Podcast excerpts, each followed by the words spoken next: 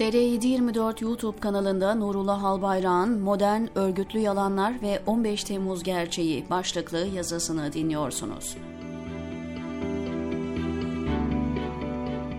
Ülke tarihinin en karanlık günlerinden birisi şüphesiz 15 Temmuz'dur.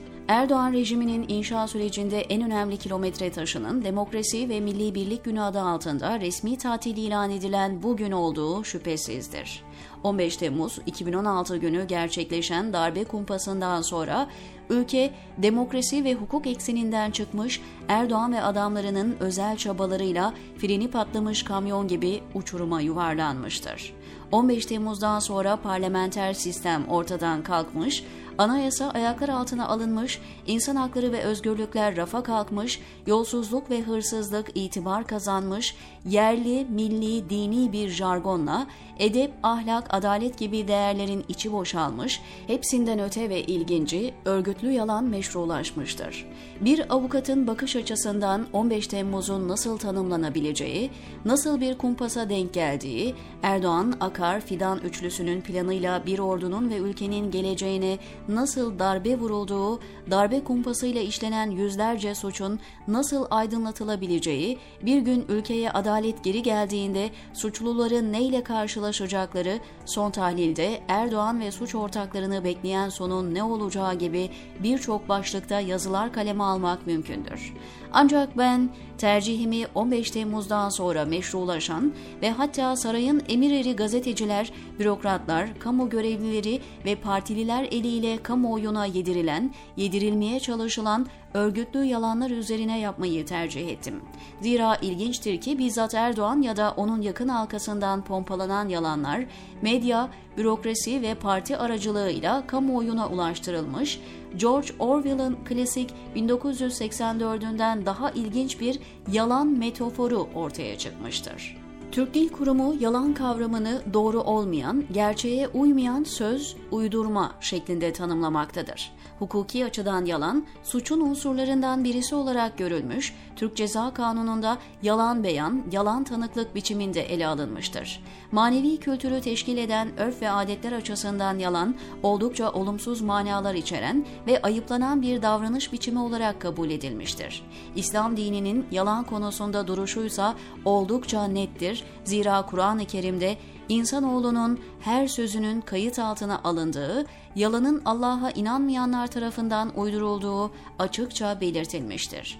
Hz. Muhammed ise farklı mesajlarında müminin yalancı olamayacağını, yalan söylemenin büyük günah olduğunu ifade etmiş ve yalan söyleyen kişiyi kastederek yazıklar olsun ona denmiştir.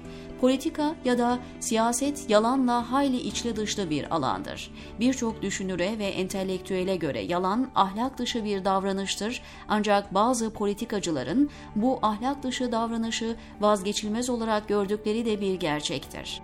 Siyaset ve yalan ilişkisi üzerine farklı eserleri bulunan Hannah Arendt yalanı modern ve klasik olarak ikiye ayırır. Ona göre tehlikeli olan modern yalandır. Yani örgütlü, manipülasyon kabiliyeti olan, gerçeği yok edip algı yaratan şeklidir. Örgütlü yalanın içinde şiddet barındırdığı, şiddetten dolayı totaliter rejimlerle daha iyi anlaştığı da bir gerçektir. Üstelik bu türden rejimler açısından doğruyla yanlış ya da gerçekle hayal arasındaki farkı önemsemeyenler ideal ve yola birlikte devam edilecek kişilerdir. İşte Erdoğan rejiminin üzerinden yürümeye çalıştığı 15 Temmuz kumpasının, modern yalanının, örgütlü manipülasyonunun, gerçeğin üstünü örten metaforunun ve birlikte yürümeye çalıştığı ideal bireylerin arkasındaki gerçek budur. Erdoğan rejimi kurumlarıyla, özel medyasıyla, emir eri kurumlarıyla, ideal bireyleriyle ve örgütlü yalanlarıyla 15 Temmuz kumpasının üzerinde tepinmeye devam ediyor. Örgütlü modern bir yalan örneğinin sonuncusu NATO görüşmeleri sırasında gündeme gelen terörizm tehdidini FETÖ olarak gösterme çabalarıdır. Herkesin gözü önünde yapılan bir açıklamanın nasıl çarpıtılarak farklı gösterilmeye çalışıldığını hep birlikte gördük. Halbuki Haziran ayı sonundaki mutabakat metninde Gülen Hareketi ile ilgili Türkiye'de örgüt olarak kabul edilen ifadesine yer verilirken Bu durum ne bir terör örgütü tanımlaması ne de iade isteklerine onay anlamına gelmiştir. Diğer yandan Temmuz ayı başındaki Genel Sekreterin konuşmasında geçen ifadenin terörizm tehdidi olduğu konusunda Anadolu Ajansı bile geri adım attı. Ancak Erdoğan başta olmak üzere örgütlü hareket eden grup yalanlarına devam ediyor. Bu durum bir kez daha gösterdi ki Erdoğan ve ekibi gözlerimizle gördüğümüz hadiselerde bile açıkça yalan söylemeye çekinmiyor. Herkesin gördüğü olaylarla ilgili açıkça yalan söyleyebilenlerin kapalı kapılar ardında gerçekleşen hadiselerle ilgili nasıl yalan söyleyebileceğini tahmin etmek zor olmasa gerek. 15 Temmuz yalanlar üzerine inşa edilmiş bir kumpas planıdır. Boğazında kemer iziyle kameralar karşısına geçen Akar, 15 Temmuz gecesi kahve fındık eşliğinde ordusuna kumpas kurarken, Diyanet İşleri Başkanı ile akşam yemeği yiyen Fidan'a kimse ulaşamamış, darbe girişimini eniştesinden öğrenen Erdoğan, oğlunu ve damadını yanına alarak yeni bir rejim inşa etmeye karar vermiştir.